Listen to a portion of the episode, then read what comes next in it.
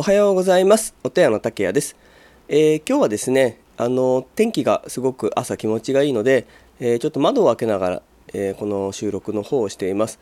えまああのもしかしたらちょっと風が強くて、えー、ゴーゴー、または周りの環境音がうるさいかなという感じもするかもしれないんですが、えーとまあ、こういった環境で録音するということもなかなかないので、え まあ、今回はこのような形で、え録音の方をしてみました。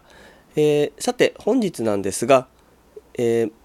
まあ自分史というのはまあ前回にもお話をしているんですが、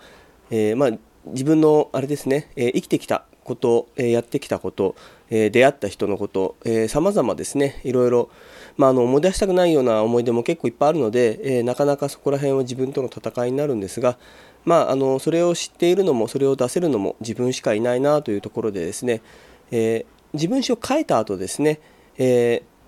あの時のいい経験、えーなんかすごく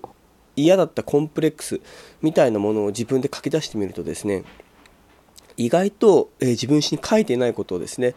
が見えてくるというのがですねここ最近また自分の中でも発見して、えーまあ、あの時ああいう状況だったから、えこういうことをした。でだから今があるといったような形の、えー逃げ道みたいなものですかね、えーもう僕は王道しか走ってきてないよというような人もいるかもしれないんですがそれでも自分の中でいろいろな道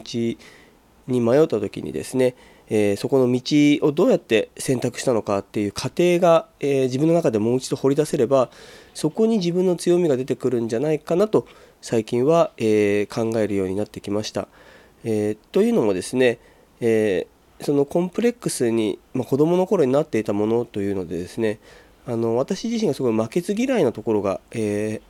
改めてあるんだなと思いました、えーかけっこでも負けたくない。なんだろうスポーツでも負けたくない。といったところの負けず嫌いという部分ももちろんあったのですがそれ以外にですねあのなんか男同士のなんか仲間になるとどうしてもあの、えーなんとかちゃんなんとかちゃんなんとかイエイイエイとかっていうような感じのなんか揶揄をしたような感じですね、えーまあ、悪ふざけをするというのがですね、えー結構あってそれが男同士の中であったりとかですねそれを逆に言われたりとかってするのがですねで私はあの言われる側がすごい嫌ででしてあのまあ向こうはふざけて言ってるんだと思うんですけどそれがすごくあの嫌だなっていう気持ちになっていたなっていうのを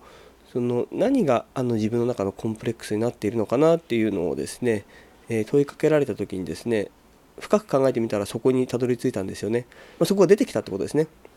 それがいいか悪いかっていうのはまた別にしてですね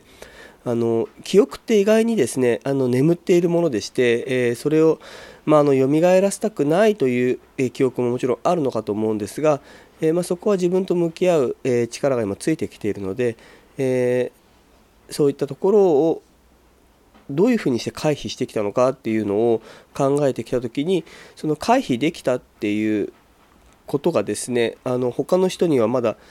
えーできていない部分になるかと思うんですよね。その部分をですね、えーどうやったらですね、えーもっといろんな人にあのアウトプットして貢献できるかというところをですね、えー少し考えるようになってきました。なので自分史を書いた後ですね、えーそこになんかいろいろなあの自分の中で質問をかけてみるというのはあのさらに自分の、えーことを深く知ることにはなるきっかけになるかと思います。えー今週は、えーまあ、あの短い配信だったんですが、えー来週も、えーぜひお付き合いいただけたらと思います。それでは本日も良い一日を。